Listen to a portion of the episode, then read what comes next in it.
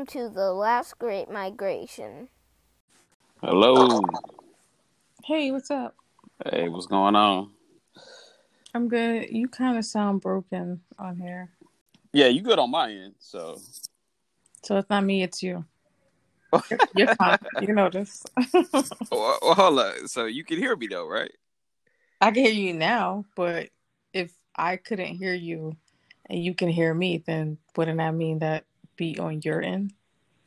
Yes, uh, that radio operator skills are. Well, I mean, it could be a couple of different things too. I mean, but we know this is not, you know, tactical radio. This is internet. so yeah, my internet is very solid, so I Okay. don't believe that's the case. okay, gotcha.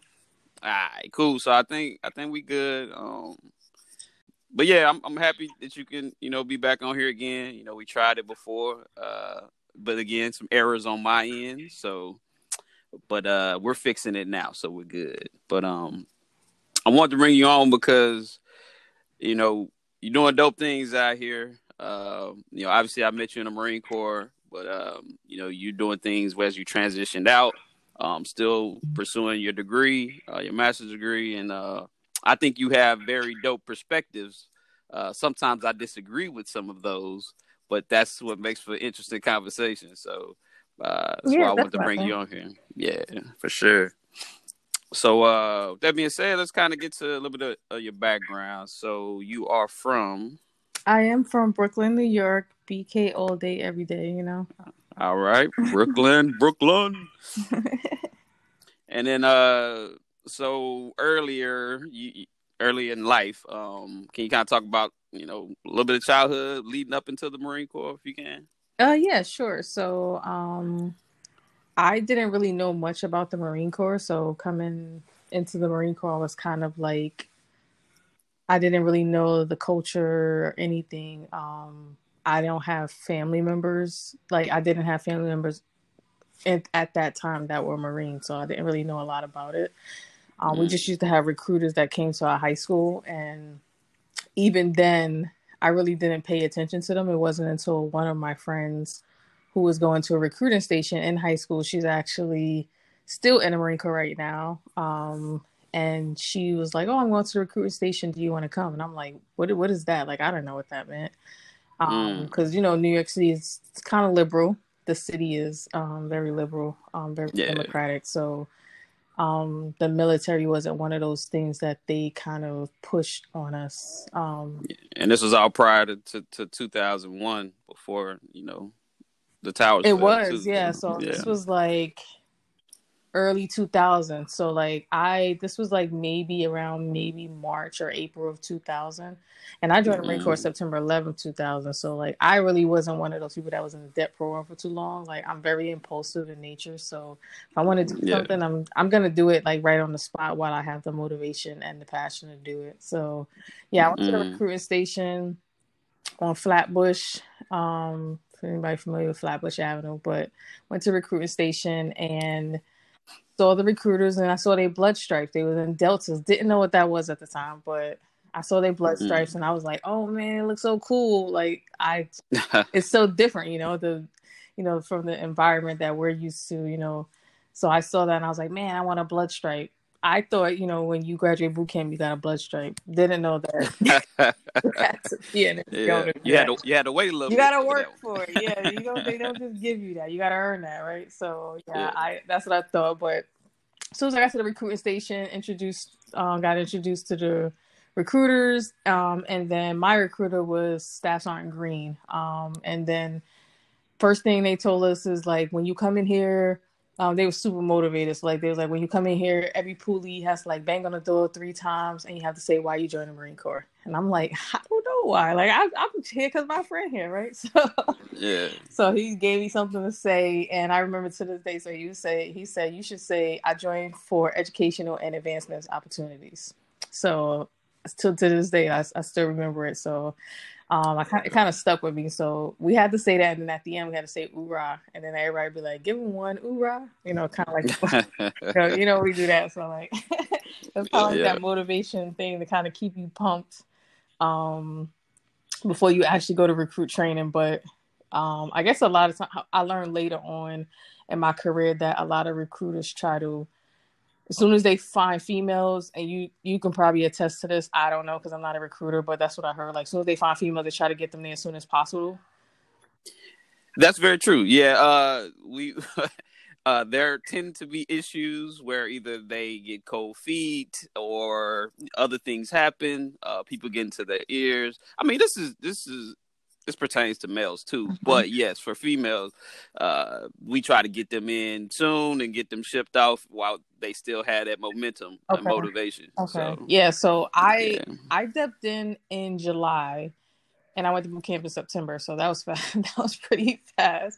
I was actually yeah. supposed to go in August, but I had to go to summer school for a class, so it kind of detoured that time a little bit. So I actually didn't get to go with my friend. She went in August, and we were supposed to be in a buddy program and i didn't get to go because i had to go to summer school for one class. So i ended up going two weeks later. Um, mm, okay. yeah but um i passed like so we i had to take an ist i'm not sure if people still do that anymore to come in the military. yep still the case. Okay so yeah i had to take an ist crazy enough is i was on the track team but i was you know 100 meters so fast. So like yeah, long distance. Yeah, long distance. Yeah, a mile and a half is kind of long distance. You know, three miles is long distance. So, um, IST was a mile and a half. I passed everything. Like the first day that I got there, I could hang on a bar for seventy seconds. It was easy because I just had the upper body strength. But when it came to like running, like a mile and a half, yeah, I, I just I just cannot do it. So I failed the IST. Oh, yeah, man. I failed it the first time. Our recruiter was so mad because we had to drive like to like upstate New York somewhere, and we're in New York City, so it's a couple hours drive. And he was like mad because you know obviously you gotta take that drive. Yeah, and you gotta. That could change it. That could change a ship day. Yeah, too. so I ran like fifteen something at the time. Like the max of females was like fourteen minutes or something like that. So like I ran it like yeah. fifteen something. They wasn't giving waivers, at least not for the time that I did it. Um, so I had to come back again, which was crazy because I came back a week later. Like that's not enough time when you think about yeah. it. Yeah. And now that I think about it, I'm like, oh my god, like I didn't have the right running shoes. I was running in Air Max 95s. Like really? I mean, yeah, I think like we just didn't really get all the shoe stuff. Um, even I would say like my first enlistment, maybe even into my second enlistment, like I was still running like K Swiss. Yeah, like they didn't tell us the proper like. And now, unfortunately, you know, now that we know we're you know senior in the Marine Corps, that affects your yeah. feet and your knees oh, and your shins yeah. and your back and like you know, just like the whole you know operation system, left bone connected to whatever bone. Those things connect and they are problems in the future if you don't you know treat oh, well. Sure. So yeah, for sure. So I did it again. I failed it again, but I did fourteen oh five. I think my run time because mm. they only made me do the run again because obviously I passed the other stuff. So like, and so what they labeled me as, and I realized this when I became a drill instructor, is a soft failure. So like you failed, but it's recoverable. Like when you go to boot camp, they feel like when you get to boot camp, because I was I ran by myself too. So like you run slower when you're by yourself sometimes. So like they felt like when she go to boot camp, being around other recruits, she'll probably run a little bit faster, hopefully. Um, mm-hmm. and I did. I ran 12 minutes when I did the IST in boot camp. So yeah, so that theory is true. Um, but yeah, they gave me like a waiver for five seconds, and I went to boot camp. I went to boot camp um September 11th. I stepped on the yellow footprint. September 11th, 2000. Yeah, it's amazing when you get to the depot just how much more motivated you are. I, I just don't know if it's just the mentality, but um, I think it's that competitive nature. You know, you just yeah, kind of competing. Yeah. Not only, I think as recruits, well, I could say for back in our back in our day, like I know for me, I really wasn't thinking about anybody else per se. I was really just mm-hmm. kind of trying to compete with myself. I just sort of want to be labeled as a quitter, and I didn't want to get dropped. Well, I tell you, for me, like I didn't even run the initial strength test. Like the, my recruiter knew I played football, so it was kind of like one of them things. And I played soccer too, so he was like, "Ah, you good, man? I ain't even worried about it." And then uh, I I did pull ups, and I did like eleven or twelve for the first. Um, my first time ever doing pull ups, by the way, too. Um, so yeah, he was just pretty good with everything. But um, like you said, when I got to boot camp, it was just more like I think my ignorance helped me Because I didn't even know like how far a mile and a half was. Yeah, like when you don't think so much into it, I think you know uh, with a lot of stuff that you do, especially in the Marine Corps with shooting and all that stuff, it's Yeah. good to be ignorant to those things because you don't create bad habits. For sure, for sure. So yeah, like, But, yeah, uh, that was my my journey um to to boot camp and and it's been a crazy road um even now. I'm still technically Yeah. in. They still own me, so technically, and you're. I am. in. I'm a reservist right now, so yes, I am still in. However, I'm not Yeah. active duty. Um, I kind of decided that I kind of wanted to dictate my life, my own life, and I realized this, and I'm, I'm sure a lot of people can attest to this as well. Is that like every four years is that insert uncertainty? You know, after you do four years, now you have a choice: do you stay or do you go? Um, yeah. every four years I kind of was telling myself that I didn't want to stay in. Like I felt like Mhm. I didn't I didn't fit in. I didn't fit into the the modal, you know, squared away poster board marine. That just wasn't my mentality. Like I'm just naturally like one of those people where if everybody going left, Karen is going to go right just because everybody else is going left. So this is shocking. So I met you in, in a uh, radio team course, which is like your follow-on course as you become a sergeant, staff Yes. sergeant, and whatnot. But everything you're saying sounds contradictory. You were the poster marine. Well, there. I was brainwashed by that point. By that point, we was like what? We were ten years in the game. So Yeah, we, yeah. and then everybody in our class, I think maybe three people, because, but like everybody was coming off of a B billet, a special duty assignment. like, yeah, so- and we had the, we had the recruiters versus Yeah, so it's three drill instructors. Yeah. All the rest of you it was like fifty people in a class. So imagine three of us Yeah. are drill instructors, and everybody else is recruiters. So Mhm. except for like I think three three staff artists, But like, yeah, I think everybody at that point, especially when you go to chief school, you're kind of drinking that Kool Aid by that point. You're, For you, sure, you yeah. consider the career marine, um, and then especially on the drill fields. You know how we always say in the Marine Corps, "Fake it till you make it." You fake it so much that you actually think that's your life.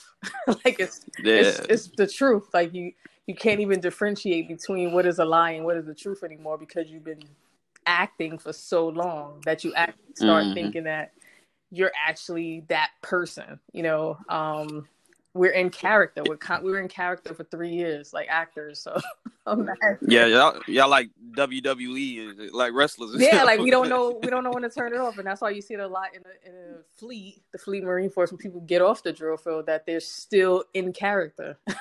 Like, they don't know how to turn it off. Um, Yeah, one thing one thing I would say though, we all you know had a, a good appreciation. You know, we would talk our mess because that's what Marines do. You know, we Yeah, talk smack. yeah. But at the end of the day, like we both know, we all played a part. You know, from a a child deciding this is something they want to do for four years, and the, recruiter bringing them uh, to boot camp, and then you guys shaping them. You know, from that Mhm. point. So I think we all, you know, we all can appreciate. Even though some would say, you know, hey, well, a drill instructor can't be a recruiter, and vice versa, you know, whatever. It, if put in those circumstances, I think yeah, definitely. We Uh, had I, the I've majority met a couple of of drill instructors who were prior recruiters. Honestly, Yeah, yeah, true. Um, and I've met, you know, once I got off, not as many, but I have met drill instructors who became recruiters. Um, that was actually one of the goals that I wanted to do.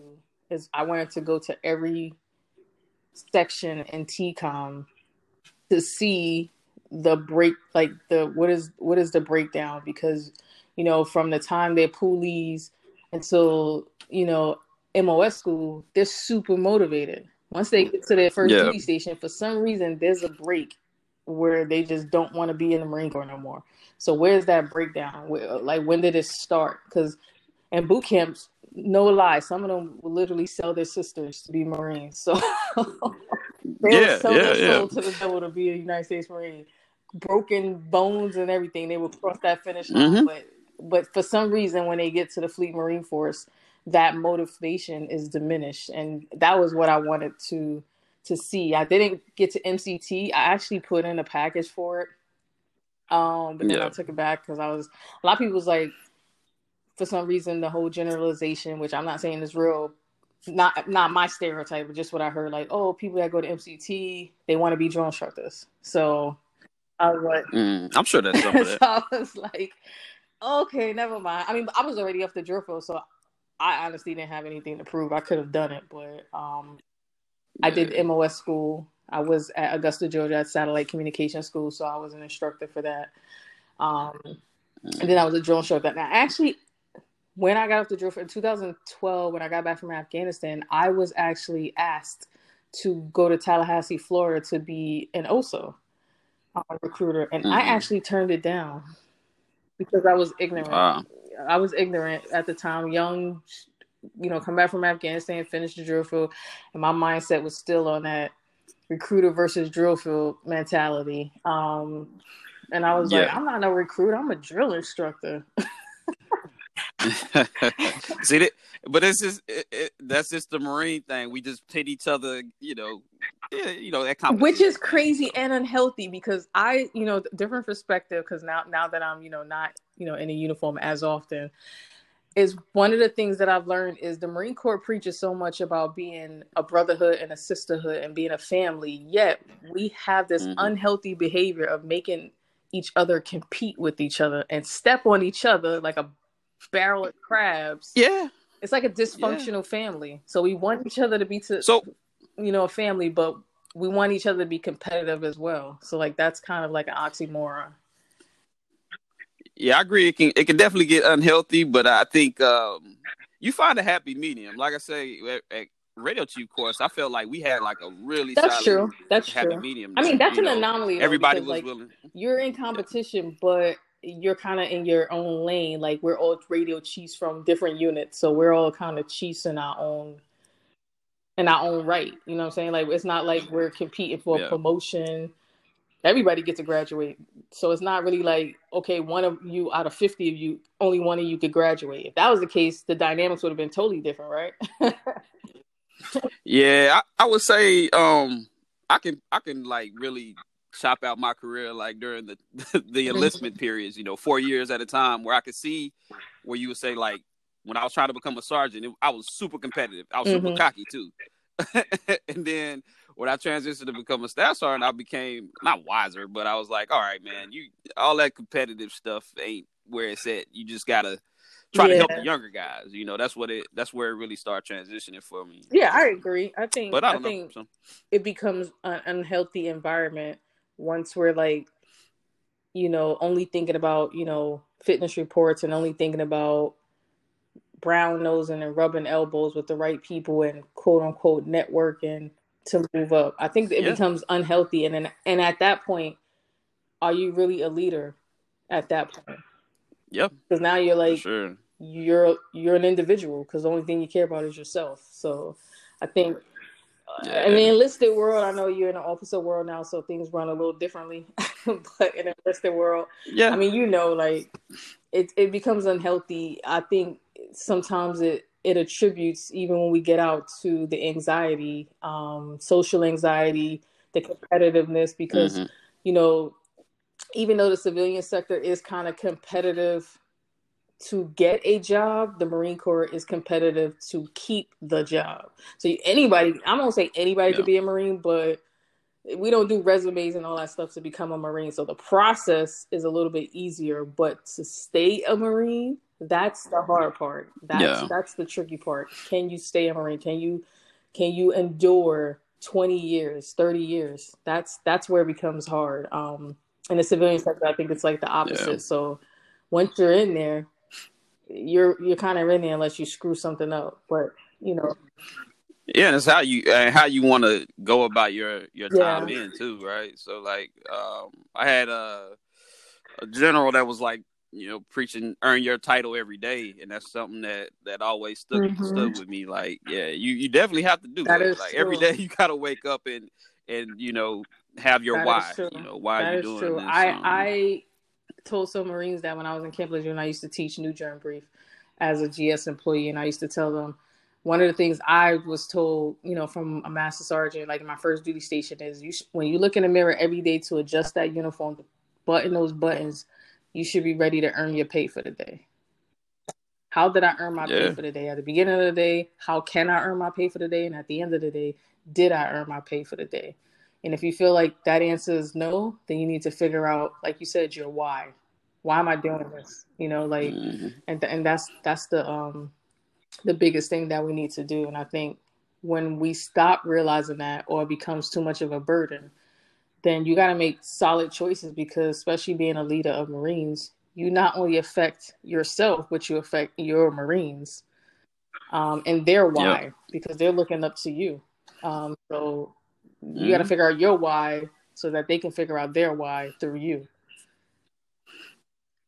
Yeah, I'm I'm gonna transition because we we ain't gonna be all oorah on this one. But talking that, but but I but I did want to say for me, what changed my my whole perspective on the Marine Corps was, was being my brother's Okay. recruiter. Like I put my brother into the Marine Corps, like walking him through the process. That's I helped, helpful. you know, I mean, that's how I helped wish I had somebody, a, Yeah. who did that for me.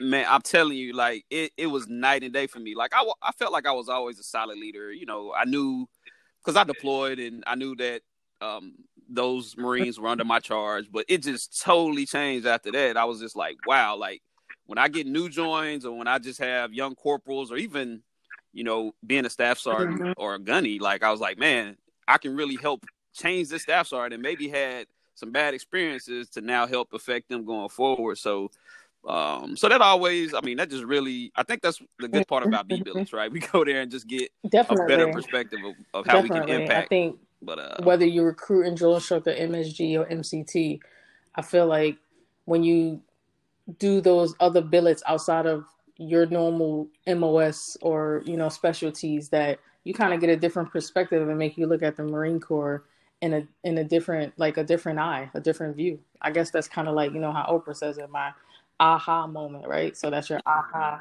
your aha moment. You Mm. figure out, okay, this is this is what they've been telling. This is the reason why we're doing this. This is the real reason, you know. Um, Yeah. So definitely agree with that. All right. So for one other thing, I did want to cover. So this kind Mhm. of still Corps. You've been talking about it all the whole So, time. So I like do you get caught- transition, but yeah, you keep going back to it. All right.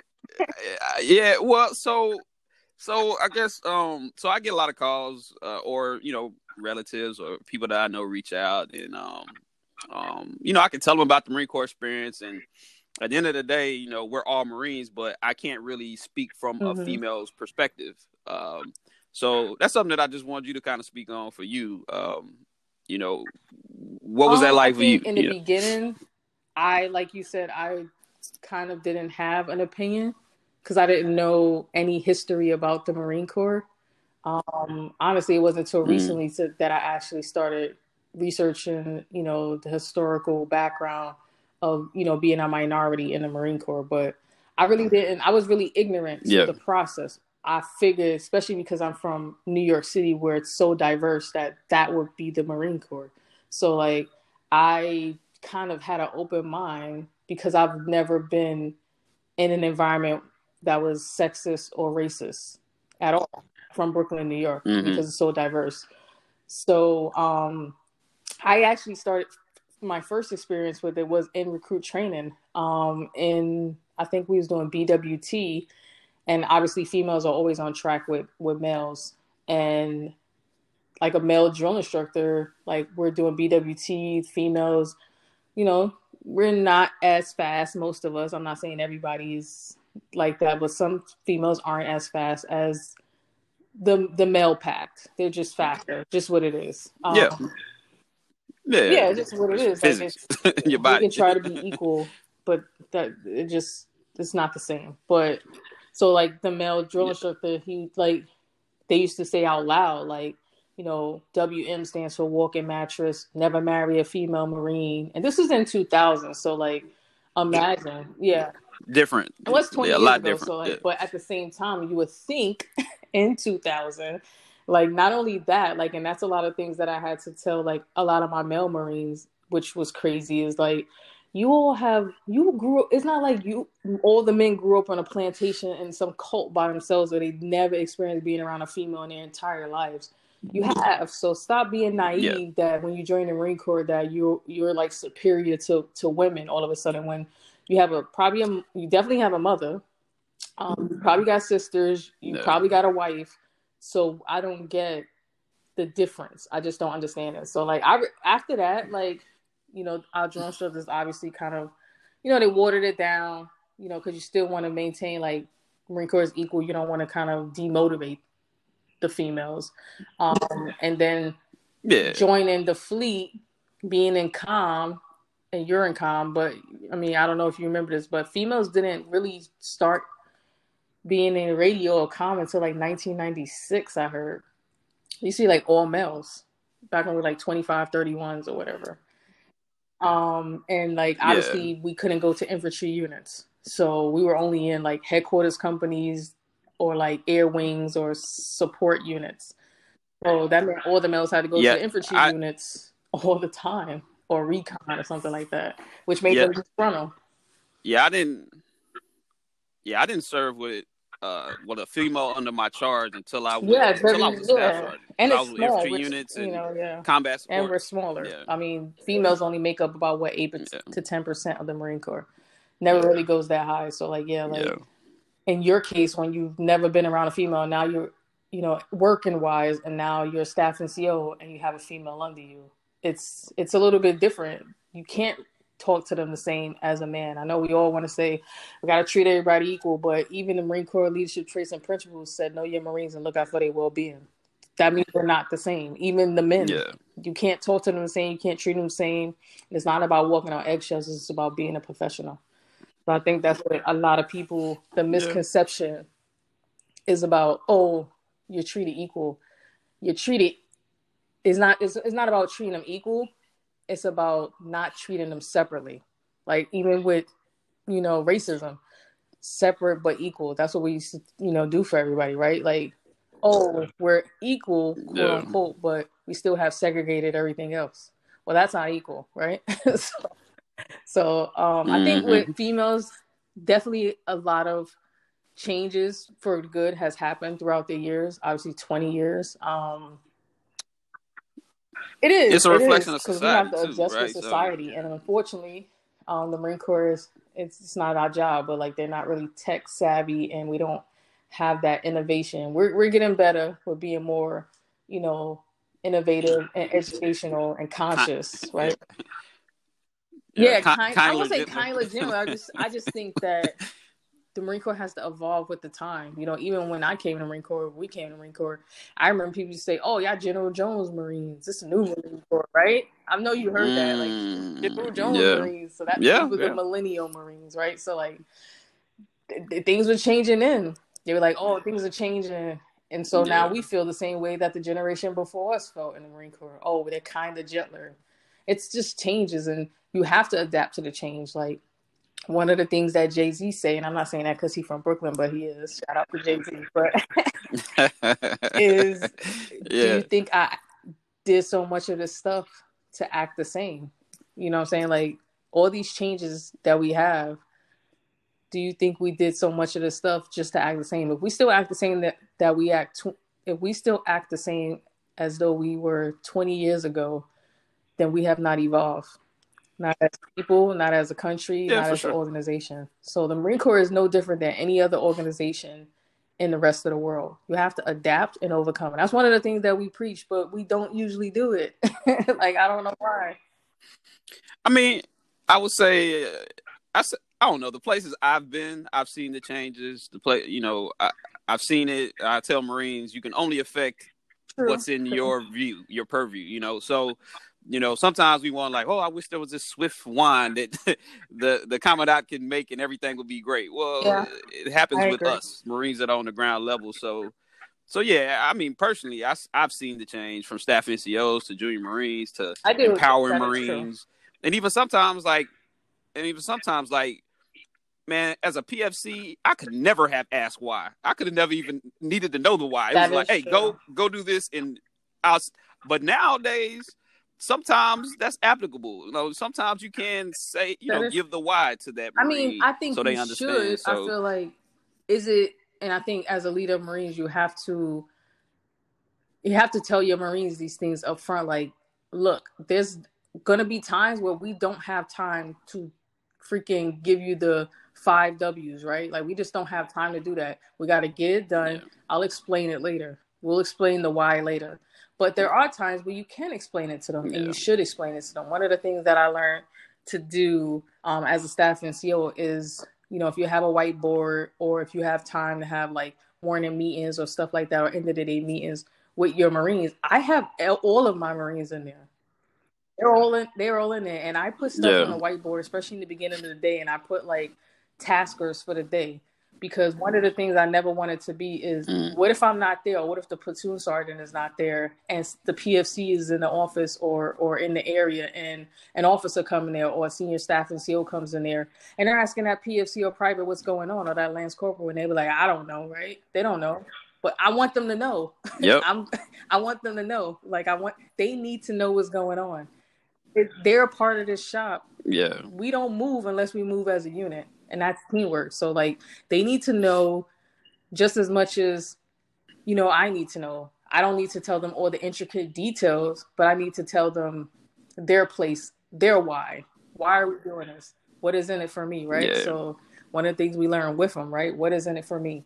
I need to tell them why we doing it, For sure. why they're doing it and when we need to get it done, right? And so like one of the things I learned in MWSS 273 is we used to have like three sayings, like what do I know? Who, who needs to know and have I told them, right? So no. Yeah. that's- Yep. Yep. I yep. am even in my civilian life, I kind of practice that. Never want to be the last person holding the information. Tell somebody. For sure. Yeah, all those things definitely transition to the civilian sector. And that's a good segue to what I'm going to talk about next. So, so yeah, so you said, you know, you did the reservist side. Um, so you did transition out. And, I did. Uh, it was easier than the. Marine Corps said, right? Uh, the Marine Corps so- says it's going to be a hard life you're trying to go into the civilian world. It's actually not as hard if you have a plan. So, so one thing, agreed, agreed. One thing that's interesting to me is that, um, you know, we both come from the communication field. That's what I'm in. You were in, but you I transitioned did, and yeah. did something else Yeah. uh, once I you got out. a- so, uh, health, safety, So and what- environmental manager for Cummins Engines. So I'm a regional manager, and I manage um, six or seven offices um, throughout Cummins North region. I'm also the subject matter expert for environmental for the North region, um, and I'm a Cummins Women's Ambassador. So like, yeah, so I did something totally different, but it is a part of the Marine Corps because had I not done these things in the Marine Corps, I probably wouldn't have got this job or had this job or had this opportunity. So I when I Mm. came into the reserves, I wanted to come back on orders because at the time I had a spouse and he was stationed at MARSOC and I was stationed at MARSOC as a reservist and in the IMA program, the individual individual mobilization augmentee program, which is you attach to an active duty unit as a reservist and you work dur- like during the week.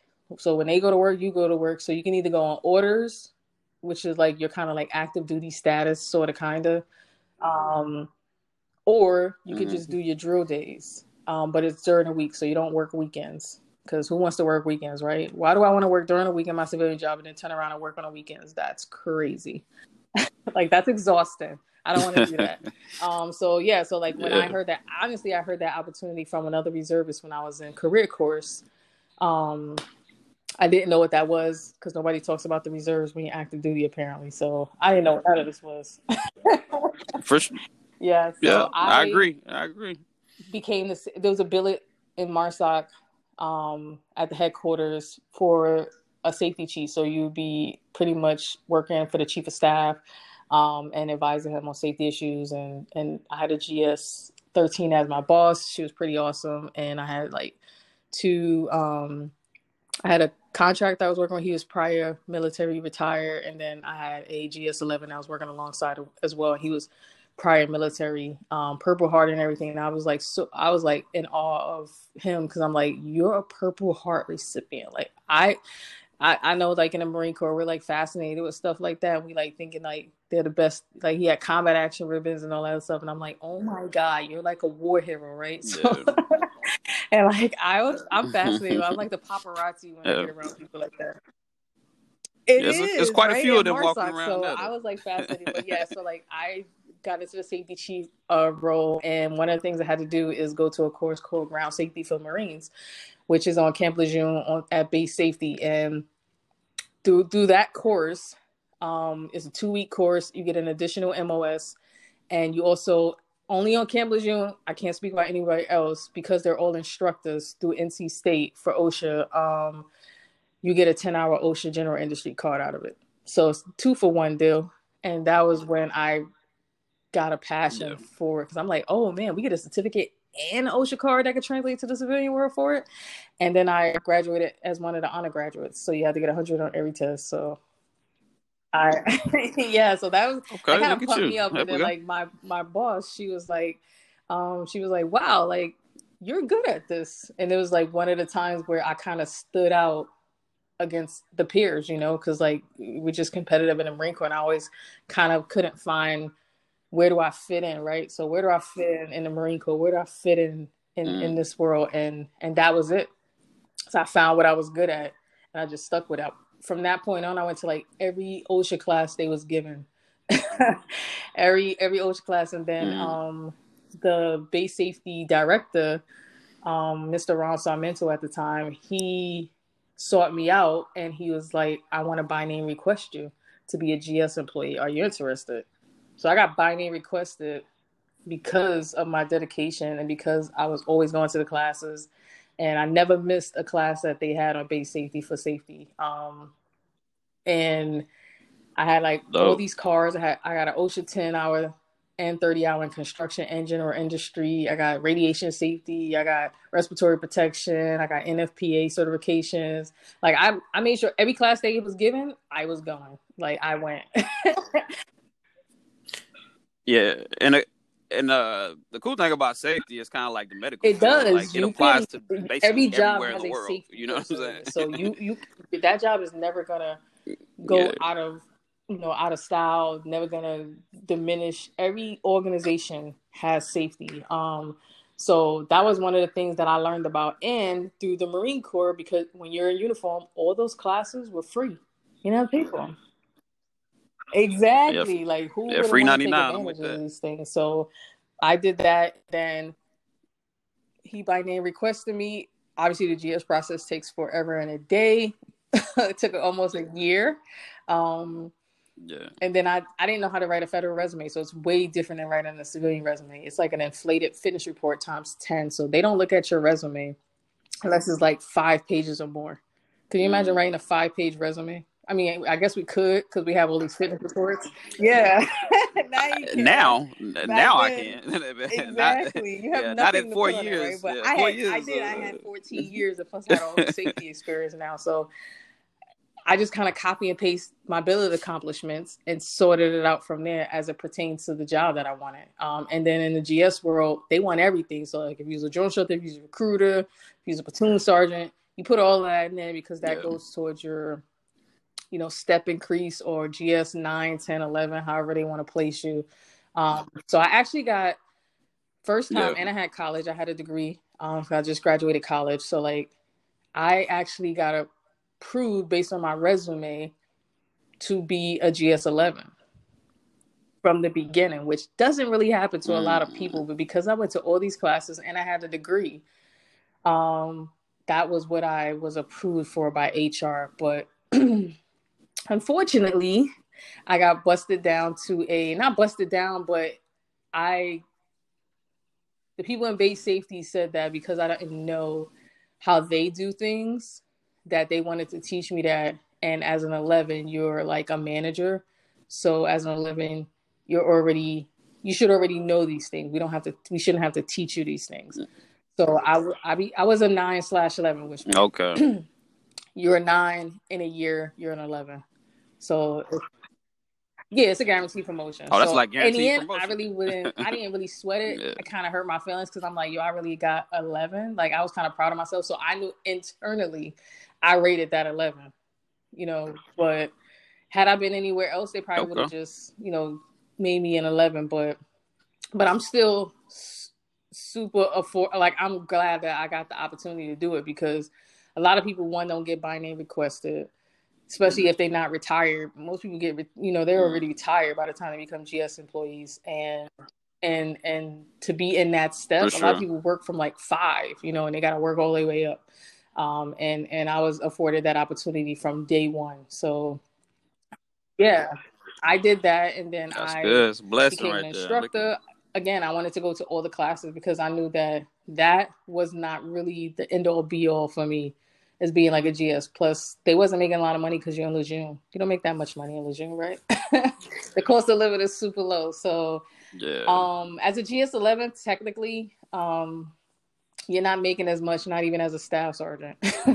I'm like, I'm supposed to make more as a staff sergeant than I was as a GS because you got to remember, like, all those tax free, yeah, like, it's Get not- all those you don't- additional you don't pays. more as a GS. Yeah. So I was like, yeah, I can't, like, I want to get my experience. So I did it for almost two years as a GS. And then I started putting in my resume through Indeed and Monster because now I had experience. Now I had experience. I had college, and I still had the mm. Marine Corps, but I needed to have like solid safety civilian world experience. So then I had got two offers, one from Hayward and Baker, and they were one of the people that helped with the new World Trade Center.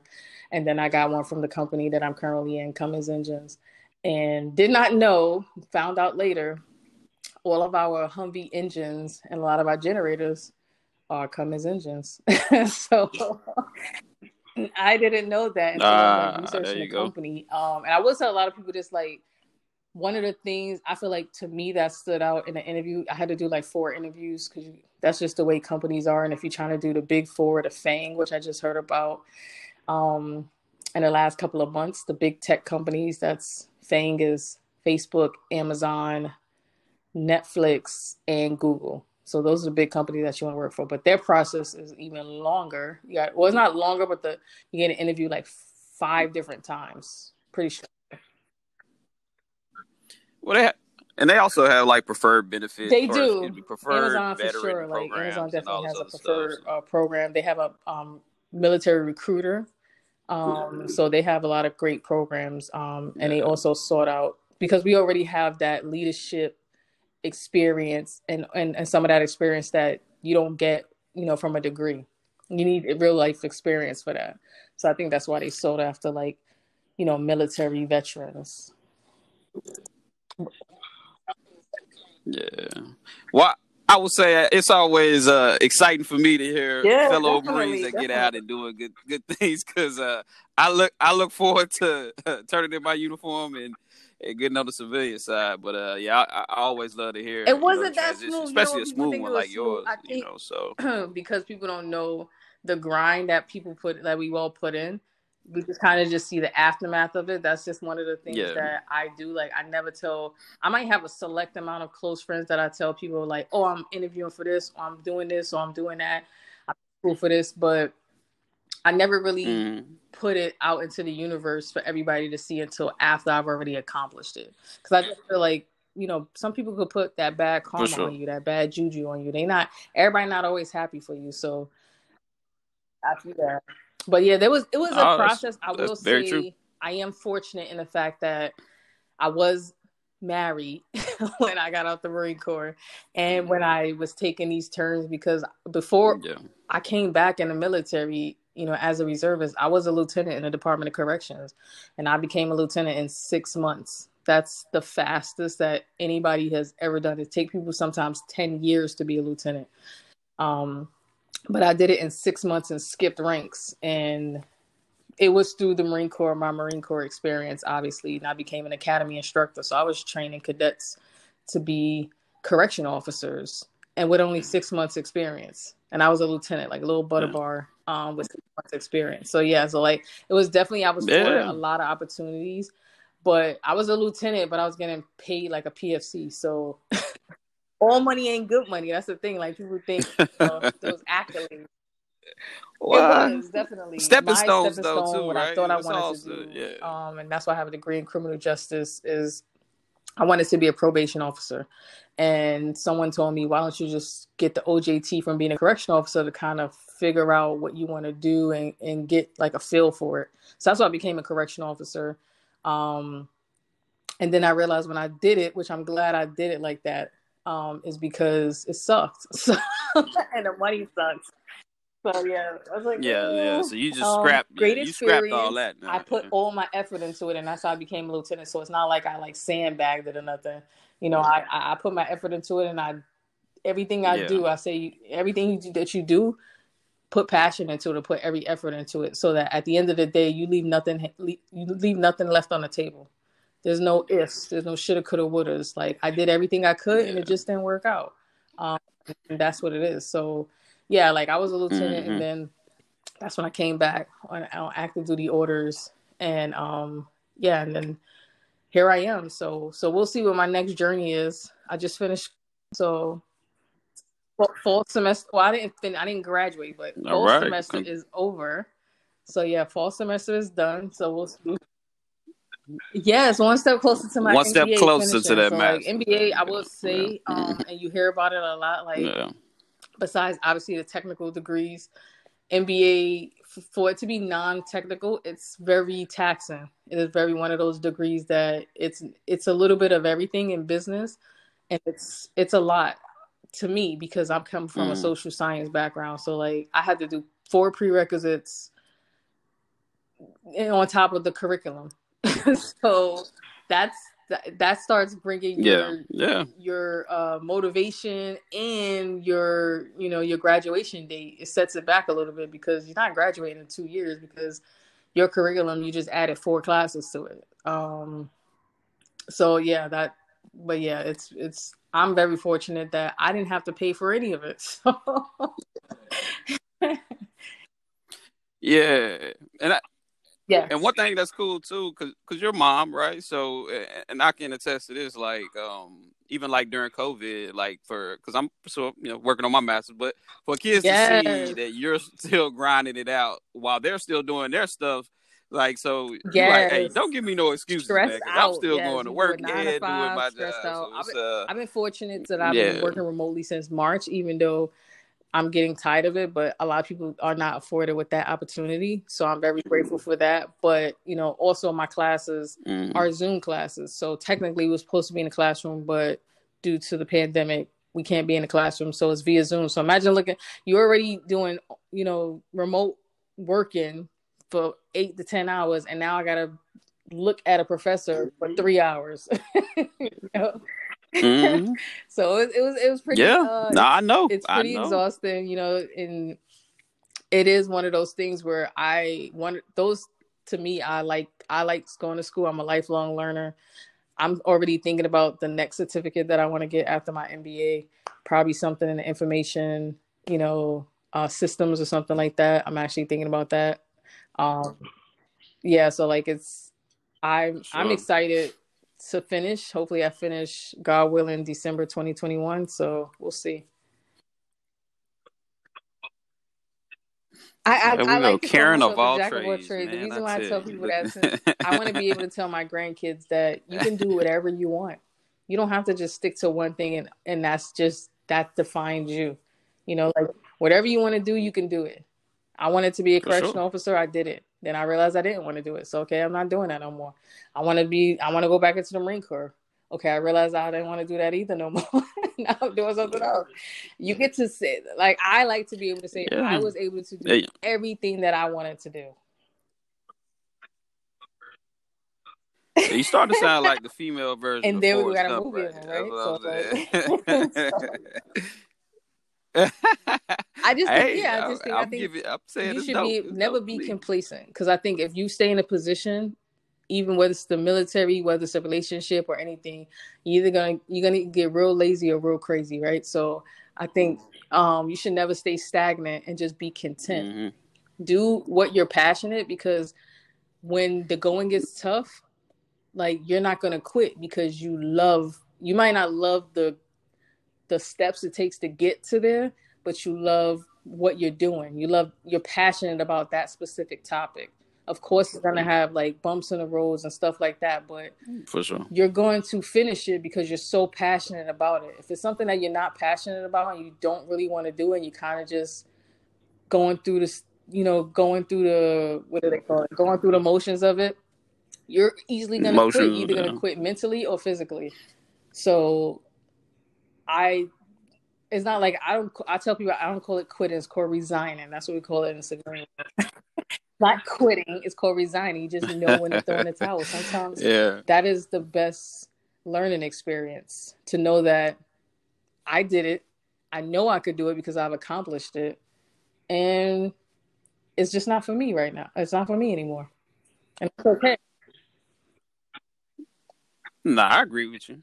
Yeah, I, I definitely agree with you. I got I got a little bit of that. I think in we me, stay in the Marine Corps. I'm joking. I'm joking with of the you, but, career you know. aspect. Like you know, I'm definitely still in the Marine Corps because I've came to not get a retirement check. Right? Like who does that? But I I did get out. So like when I got out in 14 years, Yeah. um, and I was a correction. I was a lieutenant at the time, and I had a retired colonel in the army. He was retired, but he was the director of the academy. He told me, he's like, "Why would you get out the Marine Corps and have nothing to show for it?" Like, because I got out willingly, you know. And I was like, "What do you mm. mean?" He was like, "Only thing you're gonna have to show, Yeah, yeah. only thing you have to show for it is back Marine Corps stories. That's all you have. You have no ret- you have nothing to show for your time in the Marine Corps besides your stories that we don't know if it's true or not. I mean, if you're saying, yeah, Yeah, uh, so that was his, like, retirement pay. that was his giving me- he was giving me a why, Yeah. right? So he was telling me- Obviously, he was already retired, retired officer. He probably didn't even need to be the director of the academy, but you know, whatever. But he was like, "Why don't you just go back in and be a reservist?" Yeah. And I was like, "Oh, okay, that makes sense." And that's why I did it. That is that is why I did it. If it wasn't, and I was out for eighteen Yeah. months, and then I came back in. So like, if, if it wasn't for that talk, and I wish it would have came from somebody in the Marine Corps, but it didn't. But yeah, yeah, I mean, took my yeah. path. I, yeah, I But you took your path. You took to your tell a lot path, and, my mentees, and all, don't be me be better than me you know i'm yeah i'm telling you the path so that you don't go in this Oh, sure. crazy chaotic zigzag path that i went to. i'm trying to tell you to go straight you know. Um you don't have to go left or right like everybody else but it's definitely easier to go in a path that you know the uncertainty before you get there. A lot of us didn't know that you know like we did we just kind of went and you just kind of facing fears by yourself kind of thing. Like i wish i had a mentor in the marine corps i wish i had someone who kind of showed me the ropes i wish i had a brother who was a recruiter like i wish i had i wish i had those things and i didn't have those Yeah. things anymore like me versus me you know Yeah, yeah. My experience is a little different, but yeah, I, I I had solid mentors and and people that helped to steer my career because I was gonna get out at four years. Like I even had job interview, everything, um, all set up. Uh, Mhm. I mean, yeah, I'm not saying I didn't have any mentors like in, whatsoever, so, but, but uh, it really I I think by, by the time I had like my first mentor, which is Sergeant Major Brown, she's retired. I still talk to to this day. I was already on the drill field. like I should have had a mentor before that. Yeah, it shouldn't. Nah, that definitely shouldn't have. Well, we wasn't doing like the even the forced Yeah. mentorship program that we were doing. That is true. uh, It's kinda it like really doesn't capture Marriage. what it should be. But, That's uh, your mentor. You probably have yeah. nothing in common with that person. yeah, like well, you're supposed to choose your mentor. That was the whole thing. But uh, Exactly. depending on your platoon, they're probably like, nah, mentor. this, your this is who this is your mentor. You're like, wait, what? Yeah. That's not how this works at all. Yeah. Yeah. I think it was kind of like a Yeah, check in a that box was a- kind of thing. that was a like, funny let's program. kind of like let's just say we did this kind of thing. Which nobody definitely happened. I don't do we still do that to this day? Do we do that? I, I, Oh. I only have I only work with a staff NCO now, so I don't have a, a large large group Yeah. anymore, like a platoon, like I used to. But I doubt it. I doubt that's the case. But uh, but um, so yeah, one one thing uh, I will say. So you went from Mhm. well, you're still on the East Coast technically, but you went from New York. The dirty south, And, yeah. Uh, and then you moved to the south. Nah. Uh, I, I won't give up. I won't give give your area where you at, but uh, but uh, so can you talk a little bit about like COVID in New York for you during that time period versus Yeah, I think COVID it's totally different. where you at now Um, in like southern area? Unfortunately, I wish you know the pandemic in the South was as like people cared about it more. I feel like people take it for granted. Maybe that's that the Republican Trump supporter in Mm. them, but I just feel like they're just kind of more complacent with it, or they feel like I don't got it, so I don't got to wear a mask. But people don't understand the purpose of even wearing a mask. They don't even wear it correctly. They wear the same cloth one every day, which if you gotta do that, you might as well not even wear it. The blue goes on the outside. Defeats the You purpose. got the white showing on the outside. Yeah. There's filters in that mask, and I know that because I'm safety, so that is literally my job. But people don't understand the purpose of wearing a mask. So the mask isn't for, you know, like me, right? Like it isn't. Well, it isn't for. It's to protect you from me. So that mask is for. Like people think, Yeah, oh, yeah. I wear the mask and I won't get it, Yeah. right? So like, no, the mask isn't for you to not get it. The mask is so people are protected from you. That's the thing. Like, if people don't uh, understand that. So that's the purpose of why everyone should wear it. Because if you wear it and I don't wear it, and we're in close vicinity, guess what? You and if I have it, then I can transmit it to you. Yeah, and and I would say you can't from the New York side of things. People are still wearing Yes, masks, and New because was it's so, hard like, with, congested in New a lot York of COVID City, cases, And right? it's kind of So- like, and then that's one of the what people call the land of opportunity. So, you know, all immigrants and everything. That's the kind of their base camp. Yeah, like everyone comes in from there. You know, Yeah, all diverse, the time, yeah. thousands of immigrants and stuff like that. So, um, it was kind of like one of those inevitable. Those large cities were going to get hit first, and because New York City is very congested compared to like California or something like that. I mean, you you don't know like who has it, who doesn't, you know, kind of thing. Um, everything went into lockdown really fast, and I was at the time living in a two bedroom apartment, even though it cost crazy amount of money. But like, yeah, I'm living in a two bedroom apartment, and everything shut down. So like, my whole perspective of my life just came to a halt in a matter of a day, and that isn't good mentally Yeah, for yeah. people because we don't know how to you know we didn't know how to adjust to this told us how to adjust to this because they didn't know how to adjust to it right? So like now you're just forced to like be on lockdown in your house. Okay what do i do what do i do now? We don't know. Just sit here Yeah. until we figure something out. Then you got one month past two months past three months past four months like you still got to sit in your house and do what you start to go stir crazy especially if you live alone Yeah, you said it was one point in time, right, where uh, I did. So you basically was, just in the house house and having March food delivered and didn't really to exit May, the home at I did not leave my house at all, my apartment. Yeah, like I work from home, so like I didn't have to do that. That's all crazy. schools, everything was shut down. I got groceries delivered, I got boxes delivered, and I had a certain day and a certain time when I did everything. So I did everything in one day. So like if I got groceries delivered, that was on Friday. I went to the, you know, incinerator to throw, take out the trash. I checked my mail. Everything was on Friday so that I shower right after I wash my hands, wipe everything down.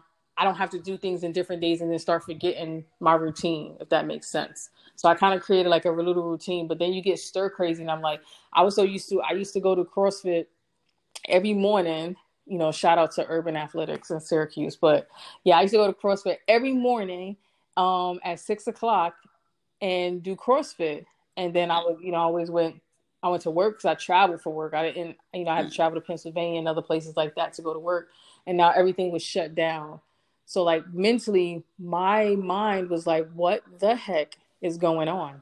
And people didn't understand. Like, and I, I tell a lot of Yeah. people that in the in 2020, I realized that I don't want to be single no more. like, I don't want to be single no more. Like, yeah, you know, yeah, I got a- you know, I got a- companionship I got a is, uh, definitely know, helpful and during my times seven-year-old, like we having like yeah. real life adult conversations, and who wants to do that with a seven-year-old, right? So like, you start like really. I felt like um Yeah, I forgot the name of the the movie with Tom Hanks where he's on an island. He gets stranded on the island. He start talking to the yes. So that's how I started to feel, and I'm sure a lot of people can relate to that. But the Yeah. mental health skyrocketed and people don't if you pay attention to the statistics mental health kind of skyrocketed suicide rates skyrocketed during this pandemic and i could definitely attest to it yeah. i was having like crazy like panic attacks um and not knowing like where it was coming from i'm like what the heck mm. is going on in my life right now like I, like i never knew like prior to that i never knew with those terms like you hear so much in the marine corps and those things you know, the mental health and PTSD and those kind of terms. But unless you're directly affected by it, they're just words, right? Because you don't know what that means. And sometimes people don't even think that is true, right? They don't think that that's real. That's real. Yeah. I think a lot of people dismiss it too. Like yeah, they, probably, don't acknowledge it. There's a lot of times that I didn't acknowledge it, even don't acknowledge it. You know, and now you have nothing but time during a pandemic. I'm single, you know, and I and that's why I say that's the time that I wanted to have a campaign is because I had I would have had somebody to have my back. That would have been there for me. We could have been arguing every day, hated each other, but I know for you sure, got my yeah. back and I got your back. But when you by yourself, it's you versus you. Mm-hmm. You ain't got nobody. And you got all these thoughts in your head that you haven't had because you compartmentalize your whole life. At least that's what I used to do is do a million things to not think about things that I can't control. And then now my life is at a standstill and now i have to yeah. deal with all those internal mental things that i did not think about 20 years ago mm-hmm. yeah yeah yeah your experience uh, yeah, sure one is not uncommon because a lot of people yeah. you know dealing with this uh, alone in some cases um, but i mean even i think even for those that are in relationships you know we all have felt somewhat of that you know. Um, and it's just like I even know my kids mm-hmm. like just still having conversation with them, That's checking true. on their mental health because they aren't seeing their friends, they aren't doing the my seven year old used to cry. They, he you know, used to do first, so. Like in like May um, June, but yeah, he, he he be in the Zoom meeting and he just cried because he like he missed. You see them on a Zoom, you know, the kids and the teacher, but you're like, I I'm in a house, like I can't do anything, especially in New York City. Where do you go? What do you do? It's not like they got a yard to play in, you know. So yeah. That was another reason why I moved to the South because I needed to mentally yeah. focus and I had to get myself together. And I felt like being in the South, you, mm-hmm. there's more land, there's more space to do that. So I was like, I'm going to rent a house.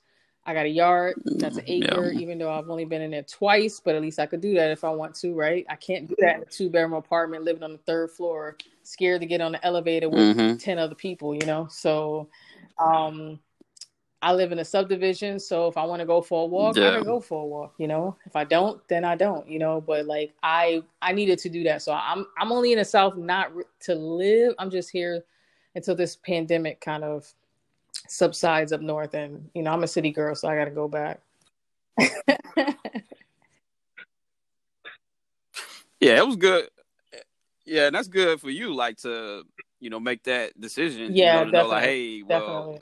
I, I probably I need to move from this situation too, like to something PCS that's more PCA so yeah, much that more fitting. You know, every two to three years, you kind of get that itch that it's time to go anyway. So, um, I call myself a gypsy. My family they say they think I'm For on sure. a run because I move so much, but. They're like, "Who are you on a run? Like, are you like, are you running from man or something. like, no, I just like different areas, like you know. You know. Yeah, you trying to well, you trying to a companion, man or woman. Off what you said yes. earlier. Yes, freedom. A companion. Whatever, I'm sorry. Yeah, you're right. You're right. I'm sorry. Yep. Yep. You're right. I don't discriminate. Yep, yep. You know what I mean? You're right. You're right. You sure right. Um, I hear you. So vaccines, is it mandatory? Mandatory vaccines. I heard the military. Um, what's your well, thoughts? This is what I heard. I don't know, like because they haven't well, really said uh, anything to us as yet. Um, that it's not going to be mandatory because it's still kind of in the clinical phases, I guess. But I don't know. Yeah, I haven't seen any guidance uh, saying mandates. So let me walk that back. But but they are so they, they are advertising that it's about to be available. So first uh, responders if you choose to get it as of last week. And then I think after first responders, it's going to be people in assisted Mm. living, so the older people, so that they can, you know, see their loved ones and stuff, you know, because they couldn't do that either. So imagine being 80, 90 years old in assisted living and you trapped in this room, right? they probably feel worse than we do, worse than I do. So, Yeah. Well, so the, the research that I've seen, yeah, I think it's like two or three. it, it yeah. takes multiple vaccines because I think, yeah, yeah. So I don't know if that's the case with, when you're talking about um, these first responders that are getting. it. I don't know if they're just getting yeah. the Pfizer one or they getting, um, Yeah, I you know, which so, version they're getting. the one that some of I- them, you know, so the one that told me things, she so. works for my company, but she's also a volunteer first responder, so she got one. Um, but she said there's like a series, and she was gonna send me the list of, I guess, the breakdown of the hierarchy of who gets it next, kind of thing. Um, because I wanted to know that information because you know, you know, in the military they be telling Yeah. us at the last minute, you know, everybody go to medical, right? In an hour. Right? they don't they don't give us like Yeah. beforehand proactive guidance, right? Like we get reactive guidance or like the day prior or something like that. So I want I kind of wanted to have that information beforehand, but I'm gonna almost I'm almost positive. Well, she said it's a series, so you get one. I think you gotta wait like a week or two, then you get like the other, or you gotta wait a time period to get the other. Yeah, the anthrax and smallpox and stuff it was kind of like So, the yeah, the like, the anthrax how we were getting on. um, Yeah. yeah. on the bright side, I'm actually kind of good that the military gave us all these shots that we didn't know about, right? So, because they could have been helpful right now, they probably helped us. Um, like the malaria pills and all this other stuff. that we had to take. Yeah, I'm sure. I'm sure. I think definitely think they're helpful. I would almost assume, and I think it's Mhm. probably going to be mandatory for kids because you know they need immunizations. It is mandatory for them to go to school to have certain immunizations. I know in New York, once a week, the kids and the teachers had to get um, the COVID testing. So I would almost assume it's going to be mandatory for kids. Um, I also heard. I imagine at some point, yeah, they they definitely I haven't think, came out with that um, yet. As far as on base, I don't know if base schools, DoD schools is still is like the same for like, as state like state schools and stuff like that. But yeah, I think um I think for kids, I think it should be even though they're less susceptible, but I feel like they can be carriers or asymptomatic. And it's not more so for them, but more so for the parents to be protected because we aren't asymptomatic, right? So like it's more so you know, they say what is it, 18 to 29 year olds. That's like that. If you're 29 and younger, you're less at risk. Yeah. I'm past that 29 year old. yeah, the mortality rate is very low. in Children, I'm healthy, but well, I mean, but even then, I, Yeah, I even like then, I think the mortality it- rate I don't want to put myself in high, unnecessary but risk. yeah, That's just me. Like it's, I'd it's a rather, risk. you know, be safe than sorry. So I, I am like I'm one of those I like mean, you keeping true to your safety roots my now, house. so that's all I have not left my house. I went yesterday because I, t- I have- I have a cat, so I you know I had to take it to the vet, but you can't even go inside the vet because you know don't want you to get the pet sick. So you get the pet sick, you get the doctor sick, and everybody sick. So you got to wait outside. Like they only you don't even get to go inside. You got to take your pet, have a little carrier for them, and, and meet them at the door. And you got to have a mask and everything else. You pay for it over the phone. You don't you don't go inside or anything. So like I try to do everything in, on Saturday or Sunday, Monday through Friday. That's like my quarantine time. So like if I did expose myself or whatever, or if I was Yeah. exposed to anything, then Monday through Friday would be that time that I would kind of like self quarantine. Hopefully, people are also doing that, but I know everybody can't do that because they got to go to work, you know. But isn't Virginia Quantico? Don't you have um y'all still on the Yeah. work from home days?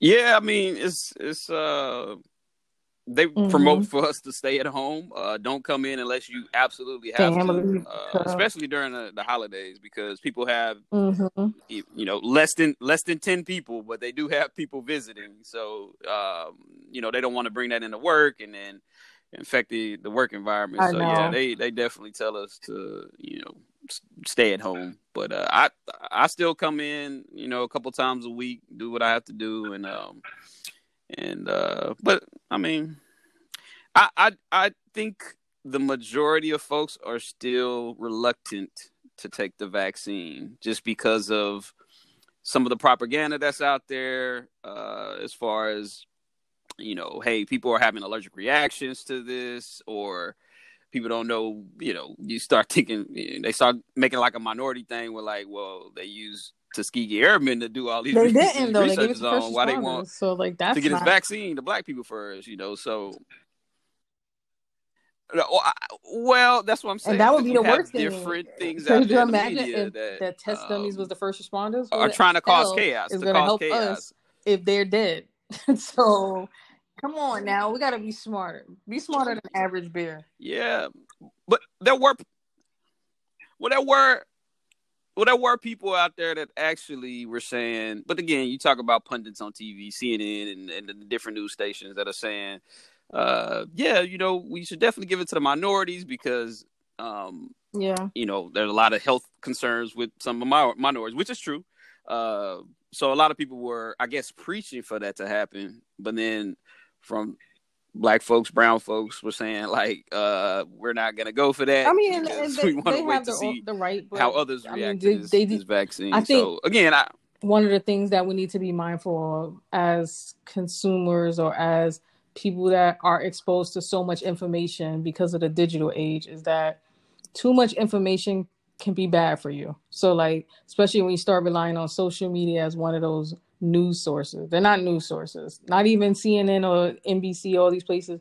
They're not news sources. Do your own research by researching it, researching these companies like Pfizer and the biotech company that actually came out with it. Like yeah, Pfizer's been talking about it for like the past six months. So you can actually yep, go on yep. their website and kind of look at the ingredients and research those ingredients. Go to WebMD, Google, or fig- go talk to your doctor and figure out am I allergic to these these ingredients? And if you are, then don't take it. You know what I mean? So like that that's the thing. But if they're giving it to first responders first and then old people, I mean, you kind of gotta you gotta use that you know your G two right like that. I'm with you. I'm with, I'm just saying this is this is, ignorant, but this is I know you're aware that people feel day, this way I can't this. Tell, right? Like it's not for me to say you should Yeah. take it, but I will say this, and I told somebody this like months ago. Like if you don't take Yeah. it, it's your prerogative not to take it, but stay your ass at home.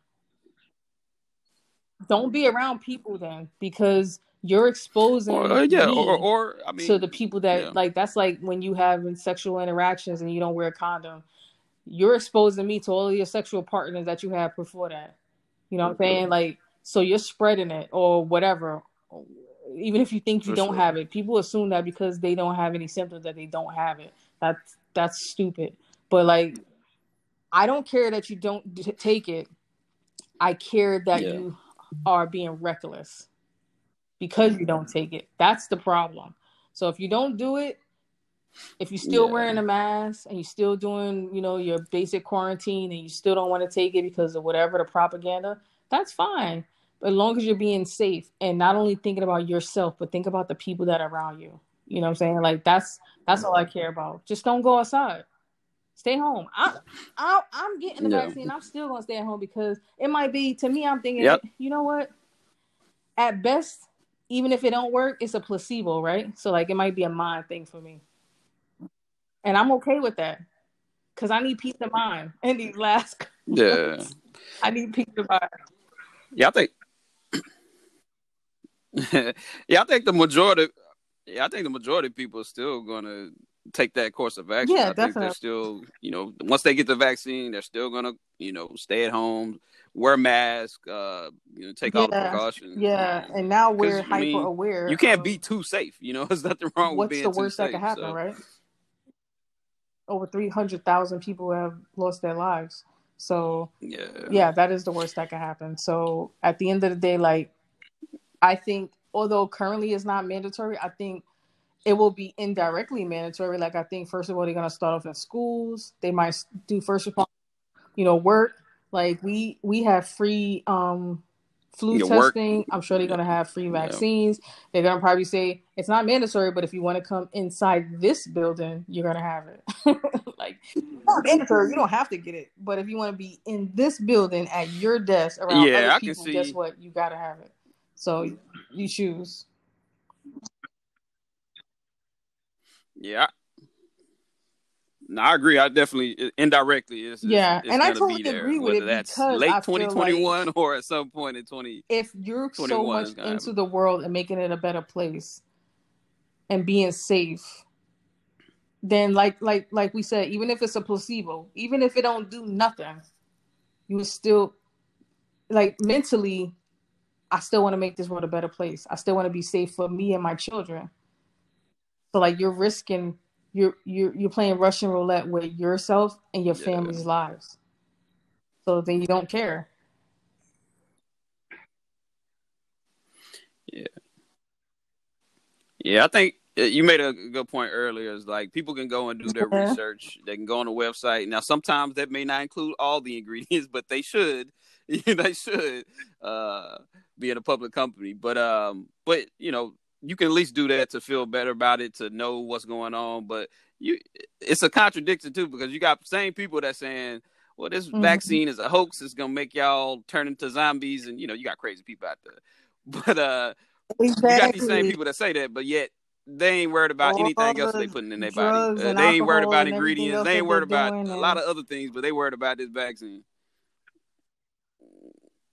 Yeah, so like it Yeah. So it just that's just cra- that's crazy. me. Like I you hear some of that literally don't So, exercise at all. You weigh like two hundred pounds. You're overweight, so you don't care about your body, but you care about your body. I'm confused. Like, make it make sense for me. Yeah, it's just, but you know that's you know like say the digital age people. You, Um, you know I what it is? know. People, People going to the to, shade uh, room to get information. I don't know.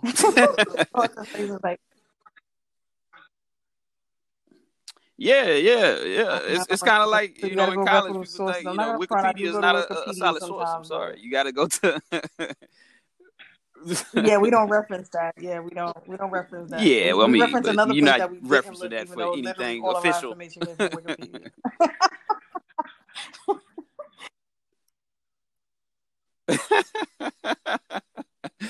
yeah, yeah, but uh, but yeah. So, you know, I was just seeing your take on that, but um, yeah, we covered quite a bit. And um, is there anything else Um, you want to no, talk about before we close mean, it out? I'm sure we can have another like podcast and talk about like. I feel like we kind of covered a lot of Uh, like topics, so I don't know like how specific next time you want to go into like just talking about one thing or just want to just randomly talk about like everything or something like that.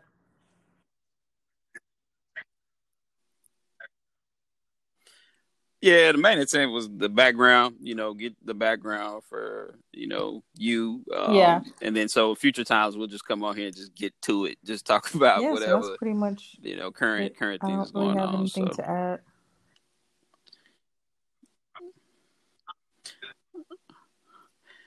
Cool, cool. Well, I appreciate your time. It was good talking no, to you, catching no, up. no. I think it's um, different because uh, like surprisingly we didn't really down, disagree this time. first So talked on this podcast, that's when you know Black Lives Matters and everything was kind of going on at the same time. Although I agree with it, sometimes you know true, there are true. extremists to the right wing and to the left wing. So But